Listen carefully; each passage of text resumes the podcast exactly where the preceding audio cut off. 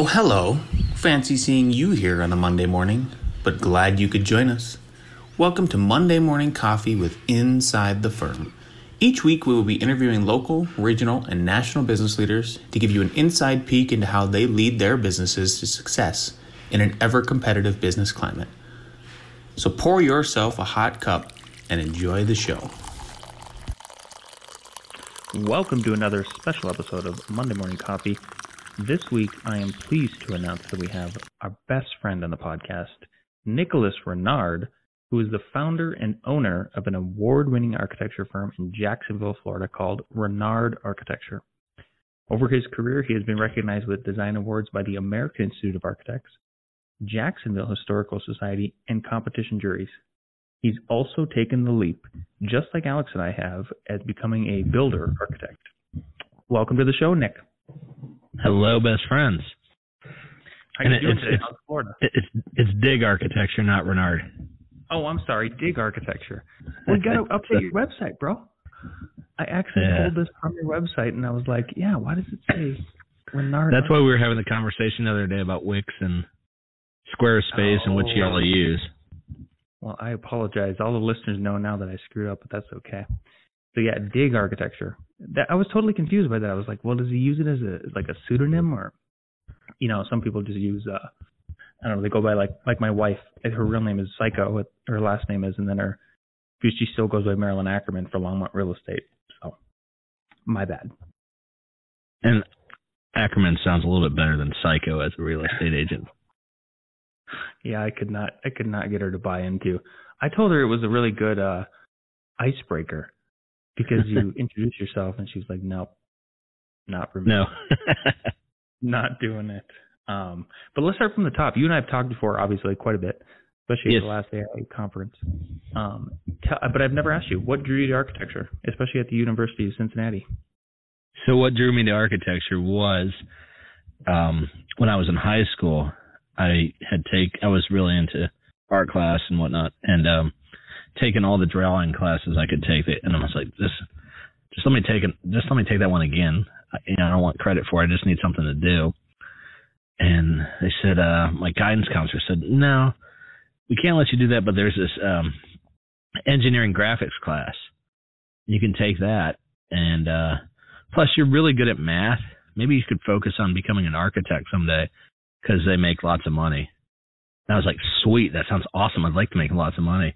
Yeah. And then uh went to um grew up a Buckeye and uh my dad played there back in the 70s. Mhm. So it was kind of bred in me. And went to Ohio State to kind of tour their architecture school, and they spent an hour trying to convince me to be an engineer. And I went to Cincinnati, and they're like, "We're well, we're one of the top programs in the nation right now. You could come here, you can't, you don't don't want to. I, we don't really care. Uh, we'll be fine without you." And I was like, "Well, that's the school I want to go to." So I went to Cincinnati, and the first day of class, one of the professors walked in and said, "All your guidance counselors lied to you. Architects don't make lots of money." And uh, life les- lesson right there. Yeah, they really don't. I, I mean, there's well, it all depends. We we can get into that too, uh, obviously. But um, were you good at math? yeah, I was really good at math. Really? Do you ever want to go? Do you have you ever? You, you've heard us complain about engineers over and over again, and there's some really good ones. But then, I just think there's um, if you had more control over over that portion of it, do you do you ever at all want to go like the Santiago Calatrava route and get your structural engineering um, degree and then uh, license? You know, have you ever thought about that? Absolutely not. Really? I mean, my math, my math topped out at geometry, which I suppose is probably good for most structural engineering. mm-hmm. Um, but when I got into calculus, that was just way beyond my grasp. And Oh, I um, hear and uh, yeah, just I don't want to design beams. I have plenty of guys that I'm friends with that do an awesome job at that, and I don't want to take their work. Totally fair. Totally fair. I still have that want. I, I I think I said last week like was complaining that people were moving too slow and that we should man, if I had the time, if I could just clone myself, I'd do structural engineering. For sure. yeah, but then How you about- just you just move slower. Probably. Exactly, but I have You to would- well, you- the key is to clone myself, Nick. Well, that that'd be awesome too. It would be awesome. Yeah. So you, when you were at the University of Cincinnati is a phenomenal architecture program. Um, we always heard about it at NDSU.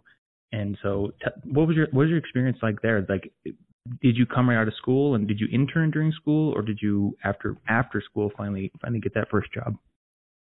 So my uh, experience is really good. Um, they uh, when I when I toured there, they said, uh, you know, 26 on your ACT, that'll get you in.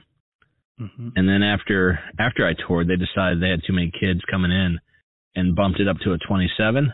And I missed my chance to retake my ACT because I had a 26. I was like, I'm done. I don't have to take that test again. I'm in. I'm good. So I end up having to go through uh, what they called the pre-architecture school, and it's basically we take all the classes, same classes as the architecture students the first year, except studio. And to fill in for studio, they we took art and design because apparently um, that's what you were weak on. If you didn't get into the architecture program, you didn't know the basics of design and art, and that wasn't at all the case. I was just lazy and just took my ACT once, and I ended up getting in at the end of the year. Did all three studios over the summer, and then I was off and rolling. And then our sophomore year, we started co-oping. So every other, we were on the quarter system, which they've changed from that now. But every other quarter, we'd go out and work at a firm. And well, for the six years I was there, I worked for three firms uh, and seven quarters over that time. How much were you working? Like enough to where it did it ever hurt your studies or anything? Oh no, you we we you'd work. You wouldn't go to school while you worked. Okay.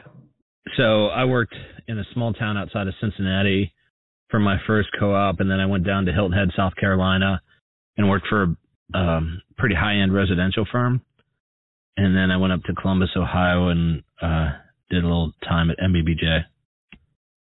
Oh, nice.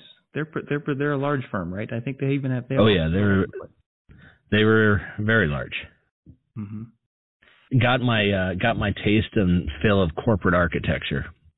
Yeah, that was ex- exactly what I was going to ask next. Is what did you think of the different difference between the three, and did it help you make up your mind about the direction you sort of wanted to head in after you graduated? It did. I knew I wanted to ha- live in a small firm.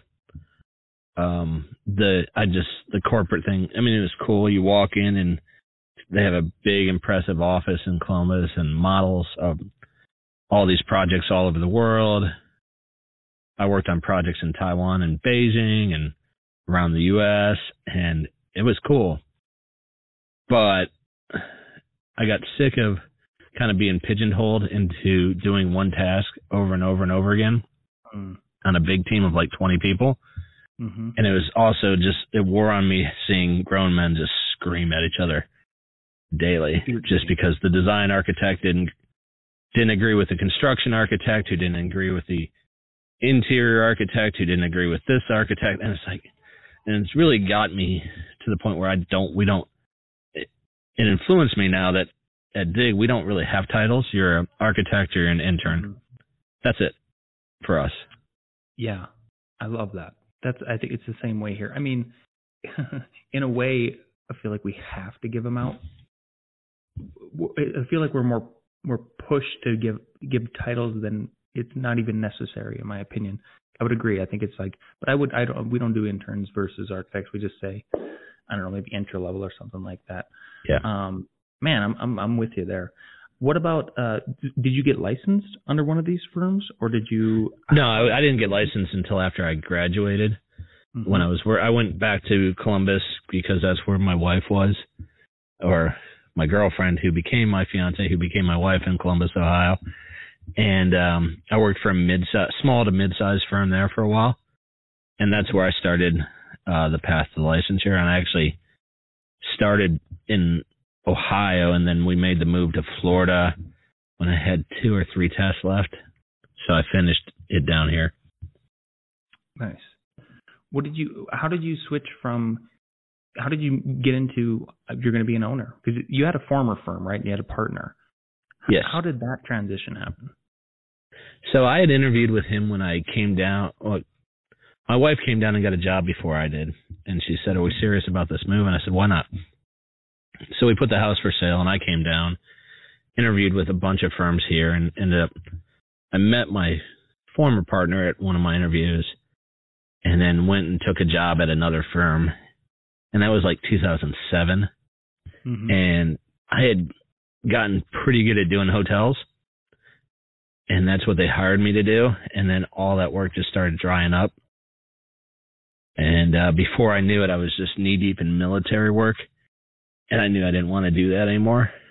So my former partner and I had started talking about doing something, and in uh, June of 2008, we started our our little venture. You know, just perfect timing. Everything was booming. There was business to be had everywhere, and uh, I mean, I'm you're not smiling. I'm I'm kind of kidding here. Uh, we kind of had a few projects, and they all dried up fast, and then we just learned how to survive and did what we could to stay alive from 2008 to 2009 to 2010 until we finally saw some form of recovery. So you guys, And we- okay, so you were we found out- from what? Well, we found out we were better partners when times were bad than when times were good. Oh, that's interesting. Yeah. Why is that? Why? Why? What do you think that? Unpeel that. I don't know. It's just you know, as things as we got busier, you know, I think when we were a lot closer when we were just doing what we could to you know stay alive, mm-hmm. and it was just fighting, fighting, fighting every day. And then as things got busier, you know, the difference in our personalities, the difference in our expectations for projects, the difference in the projects we wanted to take on, really started to show themselves and that kind of started to drive the wedge. And then there were some other things that kind of really hammered that wedge right on through. Mm-hmm. But um, we stopped doing work together in 2015, and by 2017, I had bought him out of the company. oh no, kidding. And then that's when the name change happened, correct? Uh, the name change happened in 15 because uh, neither one of us were practicing together. So Yeah. um, the company that I bought is kind of an idle company right now. It just kind of holds our. Uh, basically, when I bought them out, I, I bought our condo. okay, that makes sense. What's Yeah. What is the biggest lesson you learned? Uh, learned from trying to find, you know, working with a partner like that? Because it, a lot of times I feel like these the partnerships come about sort of like people are friends in college, they go away, they come back, they start together, or it's two people that were working in a firm and they got along really well and then they branched out and started their own firm, but yours kind of came in a different way. What for anybody else that's listening and is considering partnering up with somebody, what what is a lesson you've you learned from that first partnership that you would I would say the, the partnerships that start off in college or hmm have some more commonality that is well known and established. Um, that's a good idea. When you kind of jump into something, just knowing somebody but thinking that would be good, like I did, I don't know that that's the best idea in the world. hmm it seems that the partnerships that I see that really are doing strong are like you and Al. I think uh, maybe I'm just assuming you guys are strong. I don't know. Uh, maybe there's some fighting in the background that we don't know about. Um, but the partnerships that um, seem to last, a usually aren't two people. It's usually three or plus because two people it's hard when you have a disagreement and you both own half the company. Like, where does it go? And either somebody's got to give or it just never gets resolved. Yeah, that's a good point about the third leg. Maybe maybe that's maybe the, a better triangle, right? I was trying to build these these strong triangles. You can't have a triangle's the strongest shape. Um, Yes. I kind of like that analogy. Um, I don't think a about- straight line is a line is not a very good. Not at all. Uh, yeah, a good we thing. do fight. We do fight. You should know that. Yeah, everybody should know that. We uh, there's arguments, pretty heated ones, but it doesn't happen too often. I actually think it's a good pressure release. Um, and then we always end up making up and saying we love each other and it's all good to go. what, what, what, moving on, like when you when you started when you started dig, what's one of the biggest lessons you've learned so far just on your own? Ooh. I know, tough question. That's a tough one. I mean, the biggest one. So when I started, so when I went from having a partner to no one, I was, I didn't hire anybody. I just kind of lived as a hermit in my studio or out in sight for two, three years. And I really look now I have staff and I, I God, I, I wish I would have made that leap and, and found that person that I could hire sooner mm-hmm. instead of just trying to do everything myself. Cause that, that was a really big burn on me. Just, you know, working constantly and doing everything I could to get to rebrand the company, to um, keep my name strong, to get all the work that was coming in done. We were building in 15. So not only was I, I was basically running two companies by myself and full time job type companies. So it's not like I was a contractor for 20 hours a week and, a, and an architect for 20. I was a contractor for 40 hours a week and then an architect for 40 hours a week. Mm. And there was not much room for crossover. So it was challenging and I should have, I think we'd be a little bit stronger in the design build side right now if I would have taken a jump and hired some people. But I was stubborn. I was burnt. I didn't, I just, at that time, I was still kind of feeling the effects of, of a partnership that went bad and just wanted to do things the way I wanted them done and didn't want anybody else around me. Yeah. Well, hindsight's twenty twenty, right? So yes, sir. Yeah, and, and now that you are running two companies, I mean, still, right? You're on your are you on your third build, Nick? Um, so not technically, we're not technically the contractor. The project we're working on right now, we were hired back as basically project manager slash supervision to finish one of help uh, one of the contractors we work a lot with uh, finish the project we had designed. Uh, they had a lot of projects coming all at once, and I said, "Yeah, I'll come help you." You know, because I had finished my last construction project and didn't have anything in the wings, so as well stay out on site. And this project that we're on right now is a pretty taxing project, so it was more than her project managers and superintendents could handle because there was daily design decisions that need to be made. And so it just kind of made sense for me to go out there and be able to work with the tradesmen and craftsmen and make those decisions on the fly as needed. Yeah. How do you how do you maintain your balance on work and professional life now then? I'm personal. I mean, that's really what this question should have been. How do you, how do you maintain? You have two kids. You have a family. You're you're yeah. you're a good guy. How how do you maintain that when you're running these two arms basically? So the I mean, we're a family firm at my studio. My kids mm-hmm. come to my studio every day after school, so they're they're adding their element of chaos with me pretty much every day of the week as it is. And then when we get home, the phone goes away until they go to bed and then once they go to bed, it's it's game time again. Yeah. And work late and working late into the night, getting up the next day. I don't work weekends. That's mm. usually family time. Mm-hmm. Uh, it's rare that I'll go work. I'll go to a job site on a weekend or go. I mean, when I say I don't work weekends, I I don't work weekends when my kids are awake.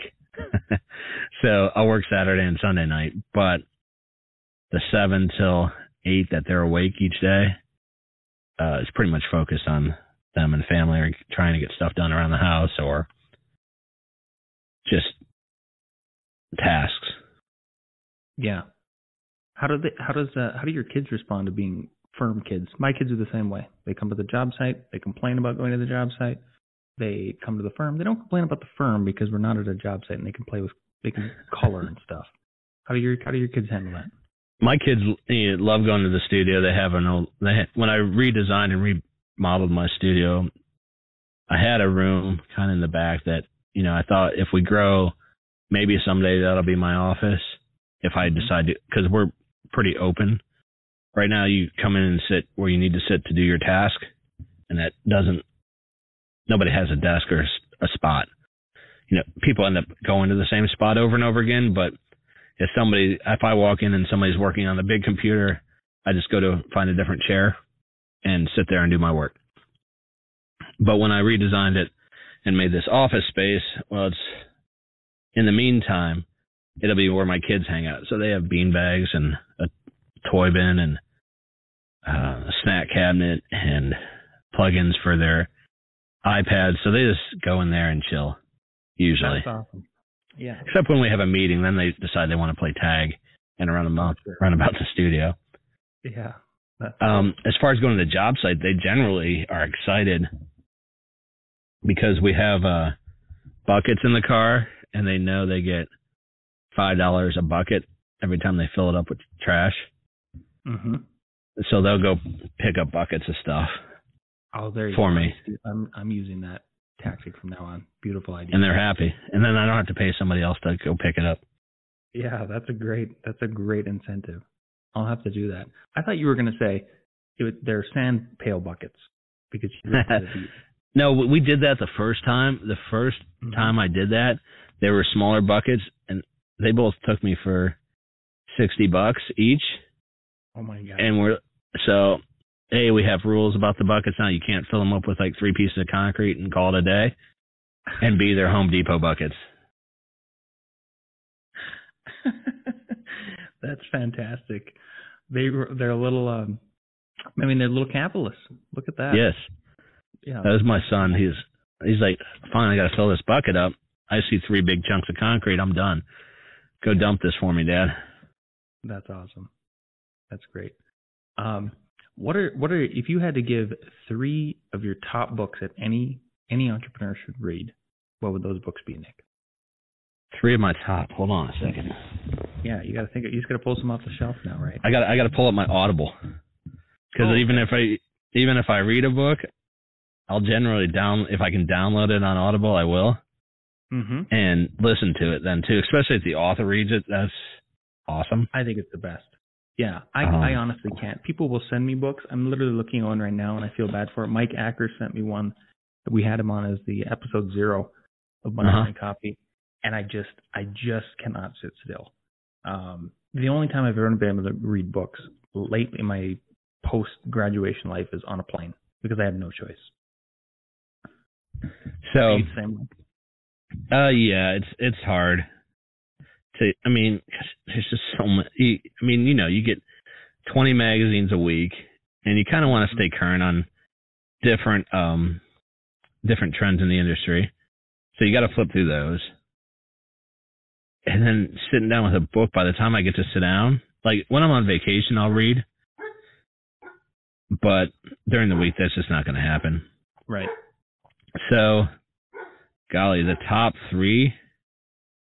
So I'll give you three um, fiction and one nonfiction, Nice. or Everybody vice versa. Mm-hmm. So, um, I really liked. I mean, I, the E Myth, but everybody reads the E Myth, so that we'll, we'll throw that out. And How to Win Friends and Influence People, we'll throw that out because everybody should read that one too. Mm-hmm. So ones that you may not have read that I thought were good was um let's see. Can I curse on this because there's a curse word in one of the you can titles? curse. Okay. So The Subtle Art of Not Giving a Fuck is an awesome book. Who's that by? Uh who's it by? Mark Manson. Okay, that was a good one. All right. That I thought was awesome and it's it kind of people say I took it to heart a lot because I used to be kind of a hothead and uh I would yell at people at the snap of a finger and I stopped doing that because it wasn't getting me anywhere and I found that if I hold that I still have that in my back pocket Mm-hmm. and if I hold it and when I do it it means a lot it stuff gets done if It I does. yell Yeah. so the other one is Dichotomy of Leadership by Jocko I love that book Mm-hmm. and then um no I like the 10 times rule that was a good one The the 10x rule. yeah the 10x rule Yep. and then um Man, you've given us like five so far. We are spoiled. Yeah, I know. I know. I got so many. I I mean, I, it seems I I listen a lot. One that was kind of off the wall was Way of the Wolf um, by Jordan Belfort. That was Now, kind of a different way. Is that the fiction? That was that. Well, no, that was a real story, but that was the one where I can't remember the movie that um, Leonardo DiCaprio was played this guy, but it was actually him after he went to prison writing this book about how they built this company. It's Mhm. pretty interesting. And then one of my favorite books um, that's not based on truth is The Fountainhead. Yeah, that's a good one. It's long, but it's a good book. It is a good book, yeah. It's a really interesting one. What a good I mean, I don't know. I feel like every architect read that in high in uh, college. Um, but I just don't know once it if it ever panned out to politics in their lives when they when they came out of it because you can see you know the biggest thing is like our projects always get gummed up. I think that's like the my most favorite thing that Alex has been saying lately is like the the problem with the red tape when we go through the building departments and the planning departments is is it gums up our process. So like for us, we honestly don't want to do another development because it's so it's three it, it takes too way too long to get through it. Um, and the risk is just too much with too much money involved with that. So I wish more people would take that that, that the Fountainhead to heart. And Yeah, I gather that. I mean, it seems like to me, you guys jumped a jump. You, you skipped a step in the process that I would have taken to development. I think I would have built with somebody else's money Mhm. before I built with my own. Yep. Yeah, no, I think that's a critical point. Absolutely. Yeah, now now But that I admire you guys for it. That was awesome. That you, I mean, that you took just- that leap. Yeah, well, I'm just thankful that uh next Wednesday it'll be March. What am I looking at? Fourth to 2020. We will close in the last unit. Outstanding. Congratulations. Thank you, and we'll be done. I mean, just For those listening at home, Lance just put his arms way up in the air like a touchdown. way up in the air. Yeah, those Touch the listening ceiling. really, right? Yeah. No, I agree. I, I think that's a fundamental thing for sure. I think you, the way you're doing it incrementally, is the way is the way to do it. Um, so knowing that, like, what, but you want to continue being a builder architect, right? Yeah, we've um this last project that we did by ourselves kind of uh, changed the way that we do things because I, I don't know if this is this happens in Colorado as much as it does in Northeast Florida, but every one of our residential clients has a friend, an aunt, um, Mhm. mom's sister or mom's sister's friend that's an interior designer, Hmm. which really equates to they watch HGTV Mm-hmm. and they're going to do the interior design for this house that's a one one million dollar plus house and it doesn't work and it which ends up and I get frustrated and it ends up happening that we're and we see ourselves doing a lot of what an interior designer should be doing. Mm-hmm. and it's not it's not right that I mean we're so invested into the project that like we we want it to turn out well and we just see this big gap and we fill it but we don't charge for it. And so we stop doing that completely. So now we have when clients come in to interview with us i have like a sheet of nine categories that we will do or eight categories and um we're fine just playing the role of architect we're fine being the interior architect the architect uh, helping with procurement, building it, budgeting, and all that stuff. But if you don't want to do it, you cross it off that list, and we have that go to, to go back for.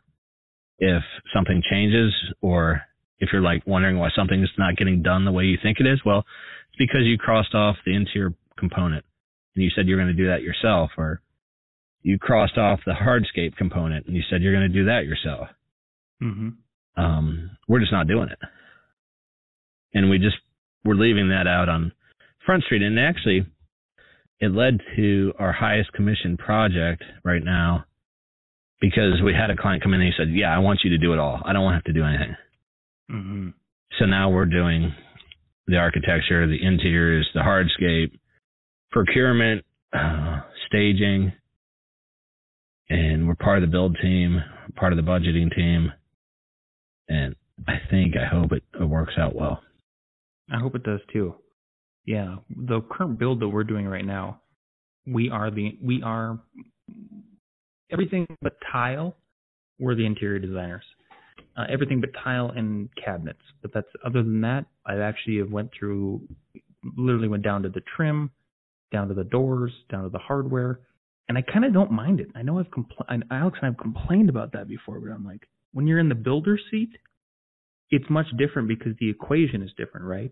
Is because I want to know I want my build team to know exactly what we're putting in, where we're putting where we're putting stuff in. So it kind of is empowering, and we've just basically been on an hourly basis as architects, at the same time having the build contract. Um, yeah, and I think if if you are in the builder's seat, and when you put the builder hat on, and you're having to pick out that stuff, it's too late.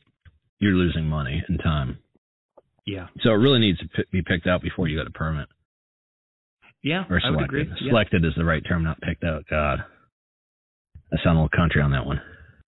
Yeah, sound a little country.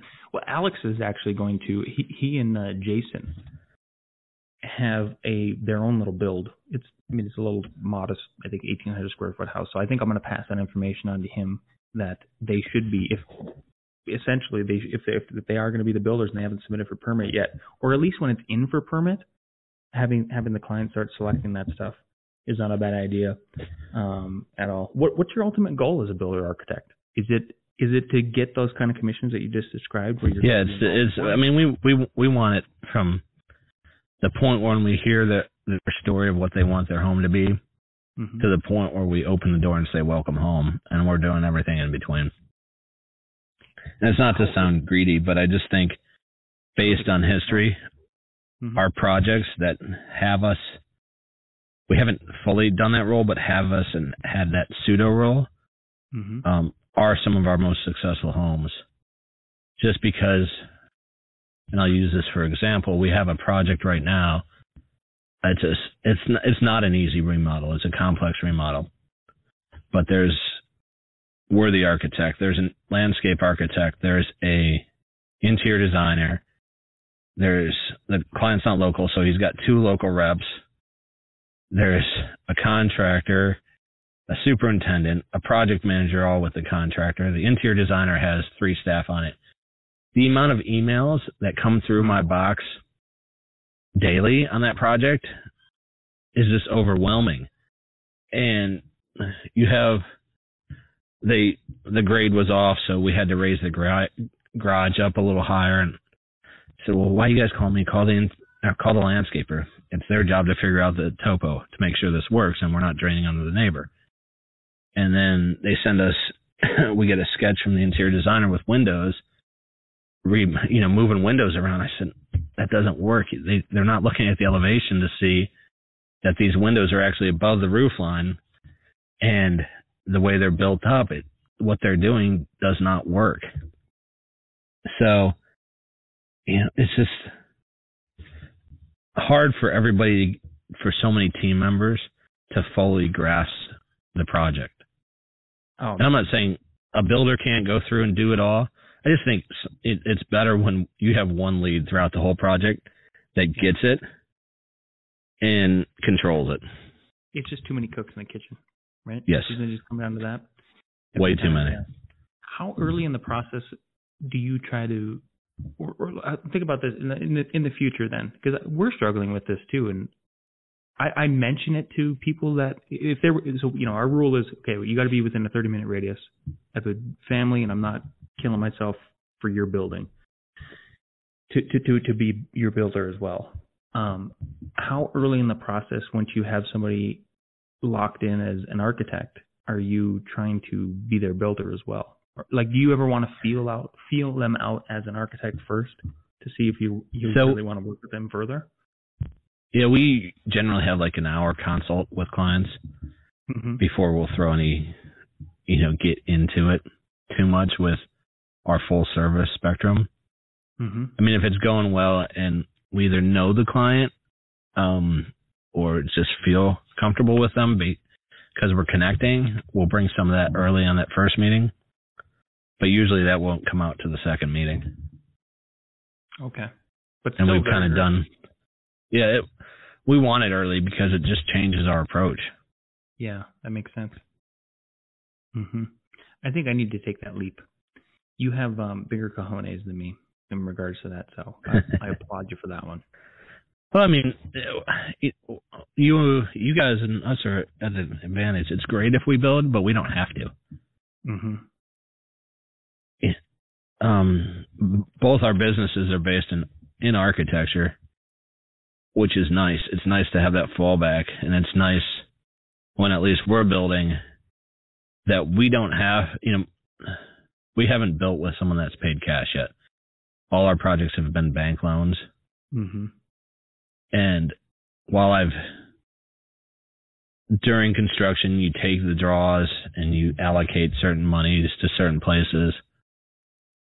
But the monies we've allocated to the company, we've kept in the bank and not distributed to anybody, and not they're not used as payroll. They're not really used as anything but overflow in case the bank doesn't show up on time to do an inspection, or they don't give you as much money as you think they're going to and you have your subs with their hands out Friday looking to get paid.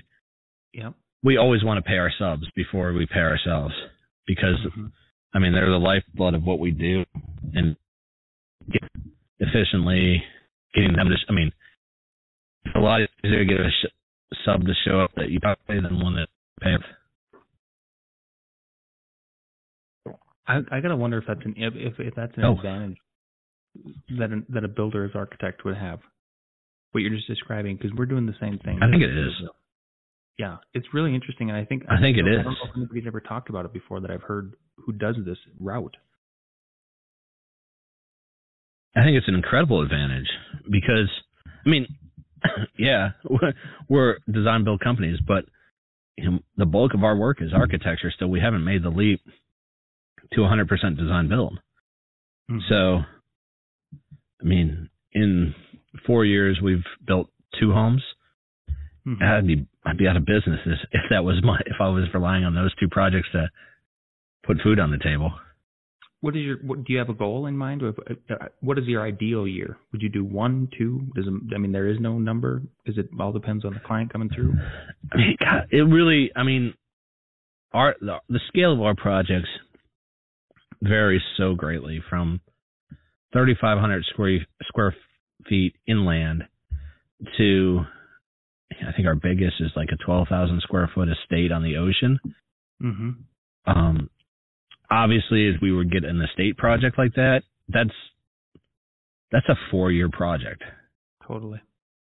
and that's a big commitment. That's you know at that at that end, you're the, the clients are expecting on-site supervision daily, full time, and so I just gotta we just gotta kind of gauge what's coming in and our role to really see if it's one or two projects. I mean, it ideally it's one. I think at the max it's two to three, Mm-hmm. but, But at two to three, our staff is a lot more than it is today. Totally. Yeah, that's a lot of work. It's so much work building. It's really Yeah. rewarding for sure, but man, is it is it a lot of work. Um, That's well, hey, great. we're near. Yeah, we're nearing about uh looks like 30 minutes here. Oh, no. And- yeah. so Time Um, flies. Time flies. it does. So why don't you wrap us up with that? I like to ask everybody this question. Um, knowing what you know now, and if you could go back in time when you first started your business, this latest one, Dig, what advice would you give yourself? I think I touched on it earlier. I would probably have jumped on to hiring somebody quicker, so we could, so I could spend more time getting new business, getting, getting that second build because there was a two year gap between builds for us, Mm-hmm. and it just, I got, I, I committed to that client that I was only going to build their house and take on nothing else till I was done, and and like, oh, I, I had all these leads on builds until I finished that house, and I had nothing. But then the economy started booming and business started picking up on the architecture side, and I had my share of work as just the architect. And I, to the point where it's like, am I ever really going to build again? Mm. And then another another opportunity fell in my lap, and now now we have the ability to be a little more proactive in trying to get more. because I have people that support support me at the studio. Yeah. What would you tell somebody else who's apprehensive about hiring their first person? Because I, I see this all the time in Mark's group in the Entre Architect community. There's so you've heard the statistic too. There's 50% of uh, architects are Yep. sole proprietors, and then everybody's really, really afraid. We were too about hiring somebody, and then after you do it once, it's just like you you actually want to do it as many much as you can because you make more money, and then you know you're empowering more people. Um, what would you tell somebody who's on the fence, full sole proprietor, and they they know they need to hire somebody? They know they need. I mean, the the problem is right now there's not a lot of people to hire. Yes. because I would hire another qualified person. Right? I mean, we had a one that was going to come to us from Savannah, but they decided to stay there, Mm-hmm. and I would have hired him in a heartbeat. Um, didn't a hundred percent know if I'd have the backlog to keep him keep him on board, but he was such a strong candidate that he was like he's one of those people that I get every few years that I got to find a way to hire this person. Yeah. and um, you just you got to take a leap. It's it's a hard to take, especially the longer you've been solo. I can I think it's harder to to bring somebody in. Uh, just uh, the sooner you can do it, the better, Yeah. and then just sit back and watch the money roll in. Back, back to the original point about making all that money as an architect, right? Um, yeah, like you said, I think one. I think the that's that's the way you do it. You have a bunch of you you have a bunch of people working for you. It doesn't hurt. Um, I can tell you, our bottom line was was was very it was look it was it was the most money we've ever made in, in one year, and we we, we actually should probably we submit to this award thing. We should win it, but it does help. Uh, it does help a lot. I think one of the other rewarding things is too is watching your people grow. hundred percent and seeing them get more confident and then now we have people in place that have been here long enough that they're training people. So seeing that whole cascade of events happen has been has been pretty pretty awesome.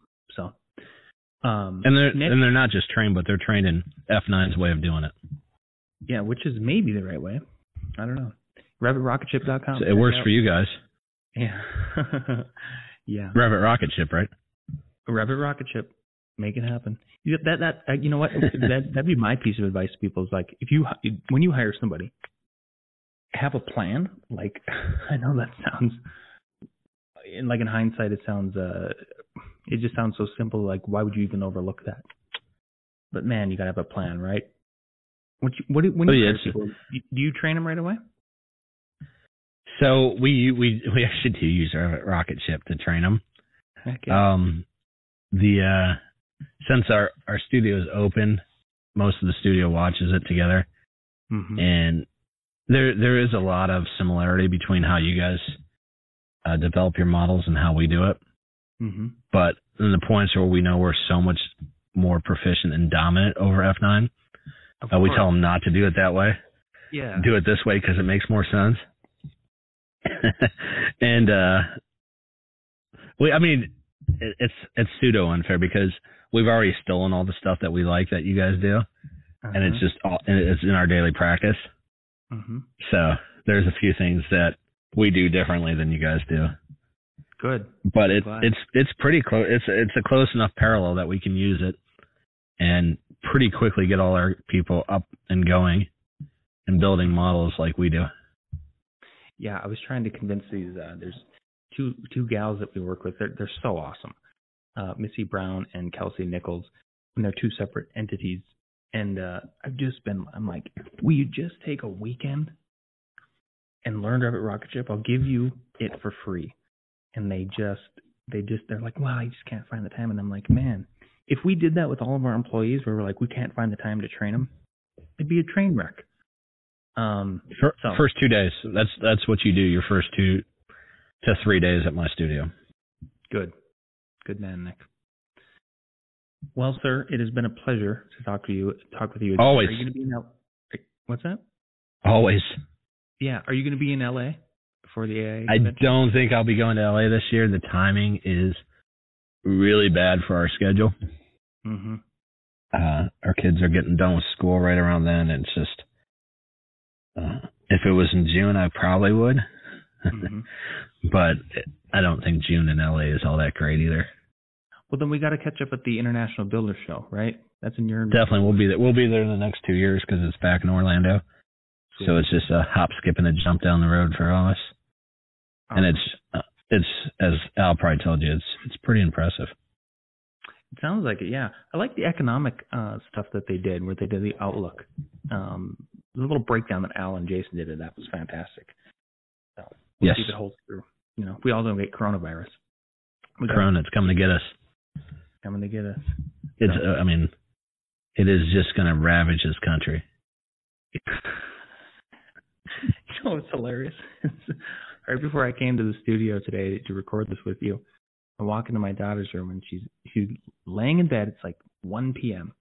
on a Sunday, and she's looking at her phone. She looks all scared, and I'm like, "What are you? What are you doing? What are you re- looking at?"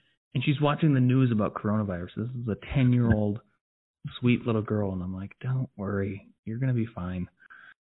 So, See, I don't I don't remember such an outcry for any of these other health scares we've had. I mean, this one's just crazy. It is crazy. Yeah, they're really whipping it up, aren't they? It's just the flu. It's just the, that's what I told her. I was like, it's just the flu. Make sure you get your exercise and wash your hands. That's all you can do. Yes. So, any any parting words of wisdom as you wrap this up, Nick? No, I don't have it. It's Sunday, man. Enjoy enjoy your Sunday. Yeah, exactly. Alrighty, sir. Well, thank you very much for being on. Appreciate your time. Talk to you later, Lance. Thanks for listening. We hope you enjoyed it. And if you did, don't forget to leave us a five star review on the iTunes app.